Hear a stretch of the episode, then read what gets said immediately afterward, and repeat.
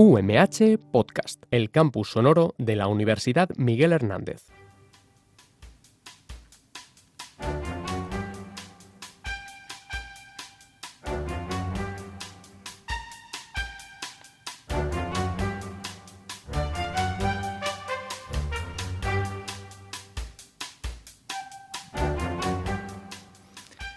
Bienvenidos a una nueva edición de Charlas en la Xarxa de Salud Mental del Alacantí. Les habla Tomás J. Cantó desde los estudios de Radio U M H en San Juan. Pueden escucharnos cada dos miércoles en la radio y siempre que quieran en los podcasts asociados.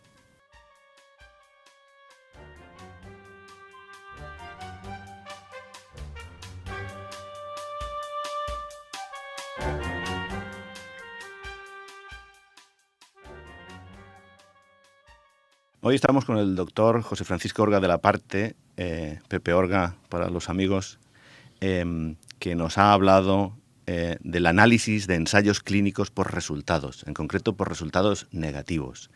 De eso vamos a debatir con él eh, dentro de unos minutos, pero yo antes quiero presentároslo. Eh, el doctor Horga eh, fue el primer residente de farmacología clínica de España eh, y hace muy poquito... Eh, se ha convertido, se ha jubilado y es catedrático emérito de farmacología eh, aquí en la universidad y eh, bueno, su trabajo en los últimos años ha estado en el Hospital de Alicante. Eh, el doctor Horga no es de aquí de Alicante, pero yo, como uno es más de donde pase que de donde nace, yo creo que alicantino es absolutamente.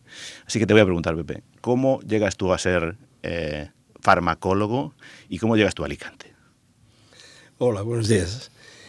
Pues cómo llegó a ser farmacólogo es relativamente sencillo. Cuando yo empecé la carrera de medicina quería ser psiquiatra, pero a medida que iba estudiando la carrera, cuando llegué a estudiar farmacología me entusiasmó. Tuve unos profesores magníficos. Vino de Estados Unidos un profesor magnífico que se llamaba Antonio García y me empezó a dar clase y sobre todo me empezó a enseñar trabajo de laboratorio. La objetividad de aquellos datos, de aquellos experimentos, la brillantez con la que él trabajaba, sigue siendo para mí el mejor farmacólogo de España, me entusiasmó y me eh, orientó hacia el estudio de la farmacología. Lo que pasa es que, como yo tenía una intención de ser clínico, yo le pregunté si no había posibilidad de trabajar ambos aspectos en la misma línea profesional. Y hacía muy poquito que la Organización Mundial de la Salud había comentado que hacían falta un nuevo tipo de profesionales que se llamaban farmacólogos clínicos. Ese tipo de profesionales era importante porque la cantidad de información de nuevos medicamentos era creciente y se necesitaban personas que tuvieran un cierto entrenamiento en el análisis metodológico, en el análisis de resultados para poder tomar decisiones prácticas y sobre todo, como sucede en medicina, decisiones racionales en condiciones de incertidumbre. Y tratamos de promocionar la farmacología clínica. Yo estudié la carrera en Valladolid y me trasladé con él a la Autónoma de Madrid. Y Madrid, que es un sitio donde uno puede conocer a personas relevantes que toman decisiones, allí nos reunimos con personas, con estas personas relevantes y cuando eh, se generó el primer cambio en las especialidades médicas eh, del año setenta y ocho, se introdujo la farmacología clínica. Entonces salió una plaza de farmacólogo clínico en, la, en el Hospital de la Paz en Madrid y como nadie conocía lo que era aquella especialidad, yo tuve la suerte de poder acceder a ella y así empezó mi carrera como farmacólogo clínico. Cuando terminé la especialidad no había plazas en los hospitales y salió una plaza en Santander, en Valdecilla. Uh-huh. Y, eh, y me presenté, obviamente yo era el único especialista y no me costó tampoco, tampoco tanto eh, sacar la plaza. Y después, una vez que estaba allí, Antonio García vino a Alicante como catedrático para Eh, contribuir al desarrollo de la Facultad de Medicina de la Universidad de Alicante. Y él, eh, que era un Estaba firmemente convencido de que la farmacología clínica era importante en la formación de un médico, pues me invitó a venir aquí junto con el profesor Carlos Belmonte, que había sido profesor mío también en Valladolid. Y entonces, ante la solicitud de estas dos personas tan relevantes, vine aquí encantado con la intención de crear una unidad de farmacología clínica, cosa que hemos conseguido.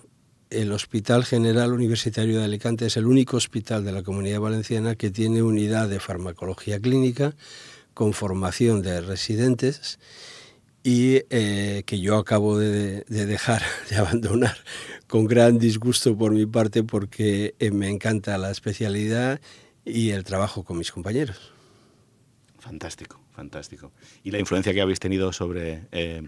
tantos y tantos alumnos, eh, bueno, otro día te contaré que esa influencia vuestra eh, hace que yo termine en psiquiatría, o sea, que eso será para, para otro día. Eh, creo que eh, va a llegar el momento de hablar de, de lo que nos has contado hoy, que es sobre los ensayos clínicos. Eh, y entonces la primera pregunta eh, que te voy a hacer es ¿qué es un ensayo clínico? Los médicos estamos acostumbrados a hablar de este tema, pero hay, hay muchas personas que no saben lo que es un ensayo clínico. El desarrollo de los ensayos clínicos nace de una necesidad. La necesidad es la siguiente. Cuando un paciente viene a mi consulta, le diagnostico una enfermedad, un problema eh, patológico, ¿cómo puedo prever yo cuál va a ser su respuesta a un tratamiento? ¿Y cómo puedo prever yo cuál de los tratamientos que tengo disponibles va a ser más adecuado para esta persona en estas circunstancias? ¿A qué dosis lo tengo que administrar? ¿Cuál es la duración del tratamiento? ¿Cuál es, además, la respuesta concreta que pretendo obtener o que puedo esperar obtener? Luego, contestar estas preguntas es muy complicado. Y durante el... los años cincuenta, sesenta del siglo pasado, hubo muchas personas que trataron de desarrollar una metodología que fuera fiable y que fuera posible eh, generar unas conclusiones extrapolables a, otro, a los pacientes que vienen nuevos desde los pacientes en los que se podían haber hecho los estudios. Porque claro, Esto, es que te digan, no, es que a mí me ha funcionado muy bien, tómatelo tú, eso no vale. No vale. Aristóteles decía, la experiencia es saber lo que le han ido bien a un montón de personas, la ciencia es saber lo que le va a ir bien a una persona que viene nuevo. Wow. Y entonces eh, se desarrolló este tipo de metodología de investigación tratando de ir eliminando todas las fuentes de error, lo que se llama sesgos de interpretación, para poder tener un estudio que primero tuviera algo que se llama validez interna, es decir, que yo me fíe de que los resultados obtenidos son correctos, y luego validez externa, es decir, que a quién lo puedo aplicar, a quién lo puedo extrapolar, a qué personas puedo hacer extensivo los resultados del estudio y a quiénes no, para poder identificar luego si en mi paciente un estudio puede aplicar los resultados, en quién no, y para comparar tratamientos que me digan cuál es mejor que otro y en qué. O sea, corrígeme tú si me equivoco, un ensayo clínico es un experimento que se hace con, si hablamos de fármacos, con fármacos, y si habláramos de terapias, pues con terapias, en el que yo intento saber si ese fármaco, esa terapia o ese tratamiento es realmente eficaz. Cierto, es un experimento, no es una reflexión teórica, es, una, es un abordaje experimental y por tanto eso se considera un experimento. Para hacer un exper- es un experimento donde tiene bien diseñados los objetivos, bien diseñada la metodología y lo tiene bien diseñado porque es probablemente el tipo de diseño experimental en el que cuenta más la seguridad del paciente. Cuenta muchísimo la seguridad del paciente y se trata de minimizar los riesgos de un ensayo clínico de tal modo que si la diferencia entre un paciente que va a una consulta y recibe un tratamiento habitual y un paciente que entra en un ensayo clínico es favorable para el ensayo clínico. El seguimiento es óptimo de acuerdo a todos los estándares mundiales, la aproximación es la más cuidadosa, la evaluación periódica es de un seguimiento finísimo y previamente a su puesta en marcha, ese ensayo clínico ha de haber sido aprobado por un comité ético de investigación clínica, formado por personas expertas que precisamente valoran todo esto. Todo esto. Valoran que desde el punto de vista eh, del, del riesgo para el paciente sea óptimo, que desde el punto de vista del interés para el paciente y para la sociedad sea óptimo y que además se garanticen todos los aspectos éticos del paciente y todos a nivel óptimo. Es decir, que probablemente... Decía un compañero mío, si yo me pongo enfermo quiero entrar en un ensayo clínico porque es donde mejor me van a seguir, donde probablemente con más precisión me van a diagnosticar y con mayor cuidado me van a evaluar y, me, y voy a estar al cargo de personas óptimas. Es decir, es una seguridad el ensayo clínico, es un experimento pero que, da, que genera seguridad para los pacientes, que garantiza esto. Claro, entonces eh, ahí... un grupo de personas que se encargan de revisar todas las ideas que los clínicos o investigadores tienen y que luego las plasman en un papel. En ese papel tienen que escribir eh, cuál es eh, su idea base, qué es lo que quieren hacer, cómo lo quieren hacer, con quién lo quieren hacer, durante cuánto tiempo lo quieren hacer, qué es lo que esperan medir. Y entonces ese comité decide si eso es ético. Eh, ¿Es así? Es así. Eh... Esto que acabas de exponer con total claridad son las recomendaciones que se expresaron en, a mediados del siglo pasado en la, lo que se llamó la Declaración de Helsinki, que establecía dos puntos muy sencillitos aparentemente. Primero, toda investigación clínica debe estar precedida por un protocolo donde se explique detalladamente la investigación y segundo, una vez que está escrito, ha de ser evaluada por un comité ético de investigación donde haya personas expertas en metodología, expertas en derecho, expertas en ética, expertas en cuidados de los pacientes que evalúen todos y cada uno de los aspectos de ese protocolo. Entonces, y una vez que han recibido eh, esa aprobación, se pone en marcha el estudio, el experimento, el ensayo, eh, que si, y al final ese, ese estudio arroja unos resultados. Esos resultados pueden ser positivos o negativos, de eso es una de las cosas que nos has hablado hoy y que en otra ocasión nos vas a volver a hablar también. Eh, pero yo escucho en la radio eh, pues que anuncian cosas que son fantásticas eh, para todo, para tu potencia sexual, eh, para tu memoria... Eh, todas estas cosas que anuncian en la radio están sometidas a este... exquisito eh, estudio y, y control? Eh, no necesariamente. Eh, los ensayos clínicos son obligatorios para medicamentos. Los, eh, los productos que se, que se venden fuera de la autorización de las agencias reguladoras, aunque pueden estar autorizados no como medicamentos, sino como productos... Eh, me da igual que sean de herbolario o otro tipo de productos, no están sometidas a esta misma regulación ni a estas mismas pruebas. Y lo que es cierto es que no podemos descartar que muchos de los efectos de estos eh, productos pretendidamente eficaces sean debidos a lo que se llama el efecto placebo.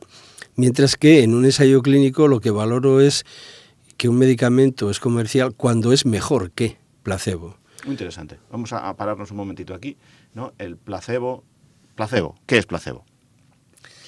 Eh, se llama efecto placebo al efecto que tiene una intervención, eh, en este caso que estamos hablando terapéutica, me da igual que sea un medicamento, que sea una intervención quirúrgica, que sea cualquier tipo de intervención, donde el beneficio no se debe a la intervención, al, al, al medicamento o al, o al proceso la de la intervención, a la acción de la intervención, sino a la relación entre la persona que, que, que eh, pone en marcha el efect, eh, la terapia, por ejemplo, un médico o un psicólogo, quien sea, y el paciente. O sea, por ejemplo, si yo llego y te hago una imposición de manos y te digo, eh, vas a estar encontrarte mejor, da igual que tú te lo creas o no, ¿eso tiene un efecto placebo y, va, y es posible que te encuentres mejor? Puede tener un efecto placebo, claro. El, el, el efecto placebo se ha estudiado desde hace muchos años, aunque es algo que, que se conoce eh, de hace ya siglos, pero se ha venido estudiando desde hace años, donde se ve que la administración de un producto inerte, eh, en inglés se suele decir que es, que es azúcar, pero no es necesariamente azúcar, es un producto inerte, uh-huh. genera un beneficio impresionante en una persona. Obviamente, si es un producto inerte, no puedo atribuir el beneficio al producto, uh-huh. y por tanto hay que atribuir el beneficio a que el, la persona que ha recomendado ese producto, que lo ha prescrito, ha generado en el paciente una, eh, un deseo y una expectativa de que va a mejorar de su situación. El, este efecto se produce prácticamente en cualquier tipo de patología o en la mayor parte de patologías. Y eh, no depende, no, no es que sean personas más susceptibles o personas que tengan un tipo de trastorno, eh, no depende de la edad, no depende de la condición cultural. No es sugestión. Es no es sugestión, es aceptación por el paciente de que lo que le dice, en este caso el médico, se va a conseguir. Si el médico le dice te voy a administrar este producto y este producto te va a a corregir algunos aspectos de tu enfermedad, vas a mejorar, vas a reducir tu presión arterial, vas a reducir tu glucemia en la sangre, vas a reducir incluso tu mortalidad, pues entonces la reacción del paciente aceptando esa, esa, esa recomendación del médico con vistas a mejorar en esa patología, lo pone, lo pone en marcha el paciente, lo desencadena el paciente. Por corrigir. mecanismos que desconocemos. Por mecanismos que desconocemos, barruntamos alguna, algunas líneas de, de funcionamiento, pero en el fondo lo desconocemos. Pero por ejemplo, yo ahora tengo una infección de garganta y tú me dices, mira, pues tómate esto que es un placebo, es decir, que yo ya sé que no es un antibiótico. No, no yo, pongamos, cojo cien, cien personas que tienen un dolor de garganta por una infección de garganta y a las cien les digo, tomaos esto, que con esto vais a mejorar, aunque esto no vale para nada. Y se lo digo así. ¿Algunos mejorarán? El efecto placebo es más intenso cuando el médico le dice, tómate esto y vas a mejorar. No, no le dice que no sirve para nada. Pero hay experimentos realizados en algunas patologías, sobre todo en patología inflamatoria intestinal, donde incluso diciéndole al paciente que es un producto inerte, pero que se lo da, administra y va a mejorar, el paciente mejora. No es, no es tan extendida este tipo de respuesta a lo que se llama placebo abierto, sino que normalmente en los ensayos clínicos se da placebo cerrado, es decir, el paciente no sabe si está recibiendo el placebo o está recibiendo un tratamiento activo, por eso se dice que el estudio es a ciegas, y El, el efecto es más intenso en estas condiciones. El efecto es más intenso y es, y es muy importante. De hecho, hay muchas, muchos productos que, que se venden no como medicamentos y que nunca han sido capaces de demostrar que son mejores que placebo. Por tanto, su, la mayor parte de su efecto terapéutico es placebo. Es placebo. Vale. Yo insistía en este tema del placebo porque, claro, en los ensayos clínicos, en estos estudios, eh, lo que buscamos es saber cuánto de extra produce la sustancia o la intervención que estamos haciendo. Es decir, ya sabemos que hay un efecto placebo y si eso es el treinta por ciento, el veinticinco por ciento, lo que fuera, eso ya viene en el paquete tanto del placebo como de la sustancia que yo estoy probando. Entonces, eh, generalmente hay dos grupos, ¿no? Cuando comparas a un grupo de personas que están tomando la sustancia que quieres investigar si funciona y otro grupo de personas que toman placebo. Ninguno de los dos sabe qué está tomando. Y luego haces un análisis para ver si hay una diferencia entre unos y otros. ¿Es así? Correcto. Muy bien. Entonces, a veces, bueno, claro, cuando acabas ese estudio, entonces llega el momento de la estadística. Eh, eh, los, eh, hay un dicho por ahí que dice que hay mentiras, grandes mentiras y estadísticas. Eh, ¿Tú crees que eso se aplica también a estos estudios? Bueno... Eh, Es quizá demasiado tajante decir que, que se pueden aplicar mentiras, pero sí es cierto que puede haber interpretaciones de los resultados, interpretaciones que utilizan como excusa la estadística. Eh, No es que la estadística mienta, eso es un dicho que no se sabe si atribuirlo a Martuáin o a Disraeli, pero eh, no es tan verdad que eh, la estadística sea una mentira, sino que es muy fácil utilizarla para decir mentiras. Es muy fácil utilizarla porque eh, hay una reacción general hacia la estadística, decir, ah, perdón, yo es que eso no lo entiendo, yo, eso son cosas que dicen expertos que no lo entiendo, es decir, nos eh, rechazamos profundizar en lo que nos están contando y por eso lo utilizan como pretexto. La, la, eh, la, la utilización de la estadística para, para llegar a conclusiones interesadas uh-huh. es habitual, pero cuando uno conoce la estadística con una mínima profundidad, no voy a decir ni siquiera con nivel de experto, es muy orientativo porque nos permite predecir qué es lo que va a pasar en un paciente y nos permite predecir la probabilidad de que suceda. Uh-huh. Más que si va a mejorar eh, de una manera o de otra, la probabilidad de que mejore. Y por tanto, le aplico el medicamento que con más probabilidad va a mejorar. Y eso ha, ha generado cambios en el nivel de salud de la población mundial de una manera tremenda. O sea, es lo que más ha cambiado la expectativa de vida y de salud.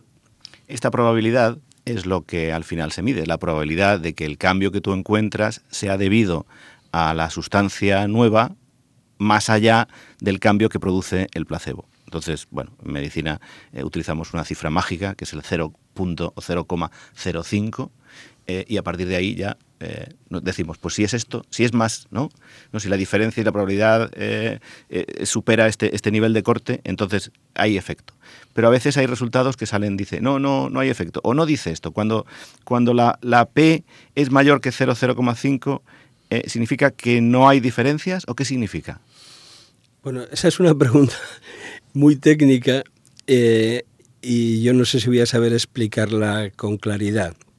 El, el, cuando a, a principios de, del siglo veinte se empezó a desarrollar la estadística, hubo grandes estadísticos que trataban de establecer criterios para poder tomar conclusiones.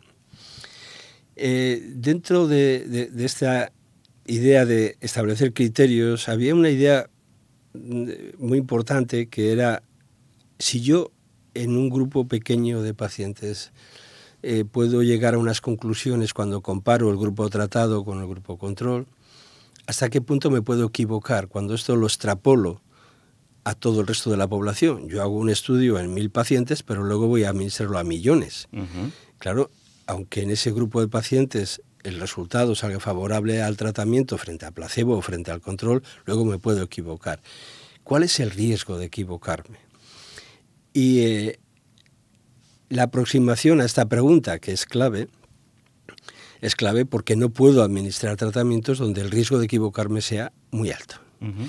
Se solucionó de hubo dos corrientes. Una era, es la de lo que se llama error tipo uno o error tipo alfa, y otra es la P.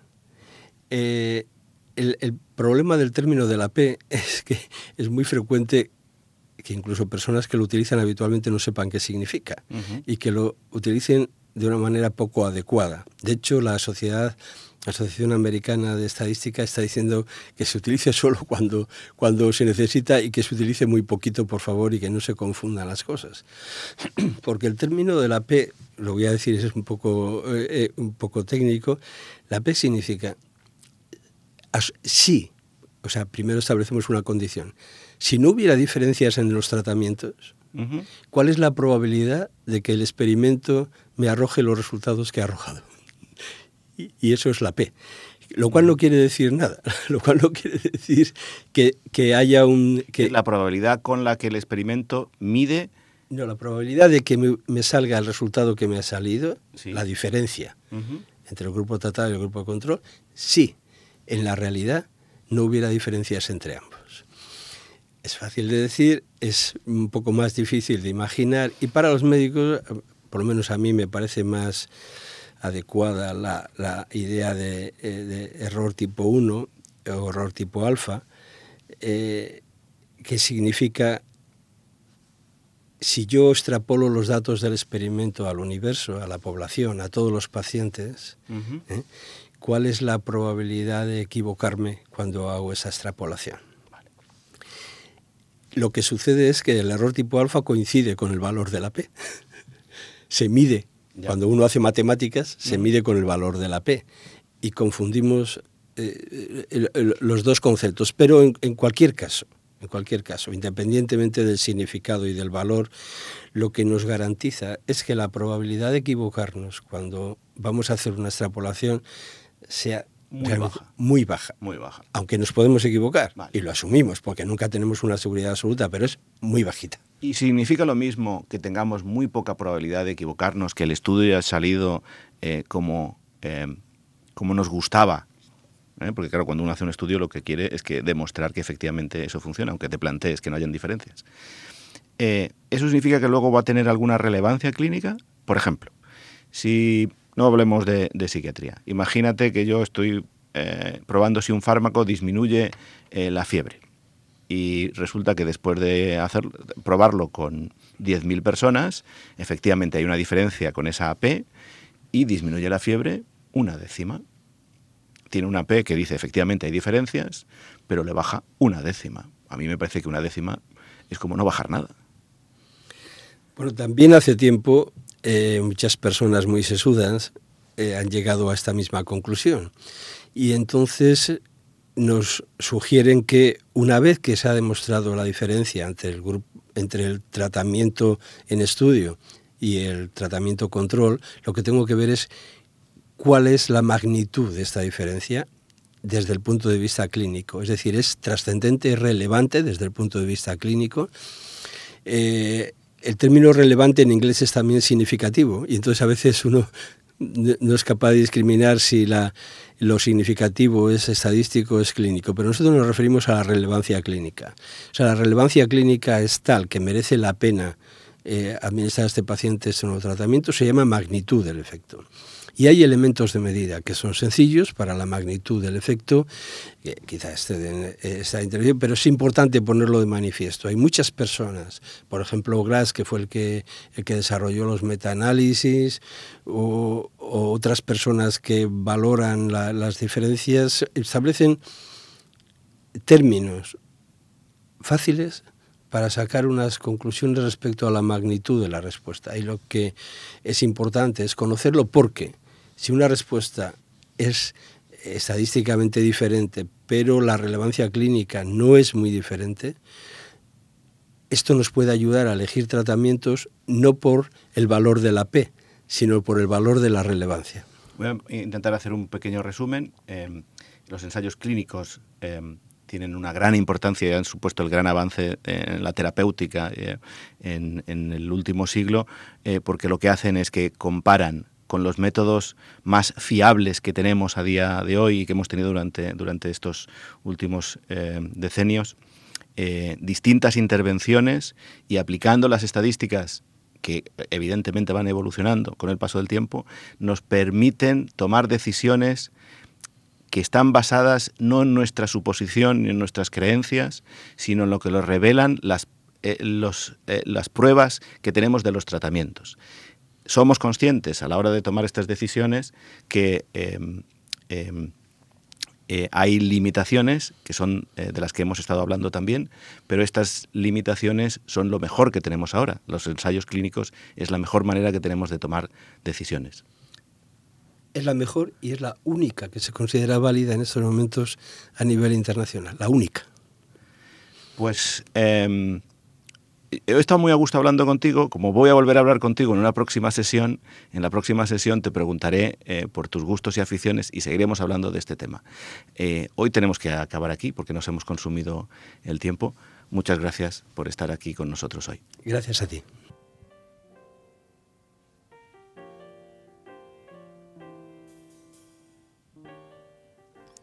Hasta aquí la emisión de hoy de charlas en la Xarxa de Salud Mental del Alacantí.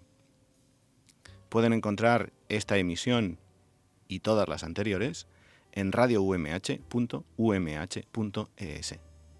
Gracias y hasta dentro de dos semanas.